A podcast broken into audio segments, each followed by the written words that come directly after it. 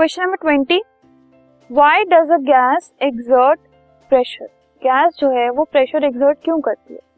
तो जो गैस के पार्टिकल्स होते हैं, उनमें बहुत ज़्यादा स्पेसेस होती हैं, वो ज़्यादा मूव करते हैं। ज़्यादा मूव करने की वजह से उनके पास हाई काइनेटिक एनर्जी होती है। ठीक है?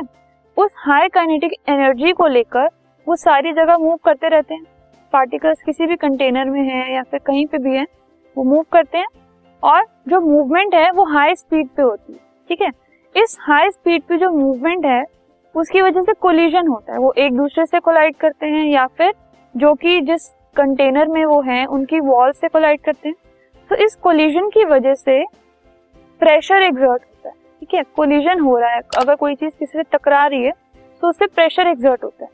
और जो प्रेशर है, वो वॉल्स के कंटेनर पे भी हो सकता है, या अगर जो कंटेनर की वॉल्स है, उस पर भी हो सकता है। या फिर अगर वो एक ओपन एरिया में तो उसकी जो बाउंड्री है उस पर हो सकता है। सो so, जो गैस है वो अपनी हाई काइनेटिक एनर्जी की वजह से और कंटिन्यूअस मूवमेंट की वजह से हाई स्पीड पे जो वो मूव करते हैं उसकी वजह से जो कोलिजन होते हैं उनके बीच में आपस में और कंटेनर की वॉल्स के बीच में उसकी वजह से वो प्रेशर एग्जर्ट करते हैं।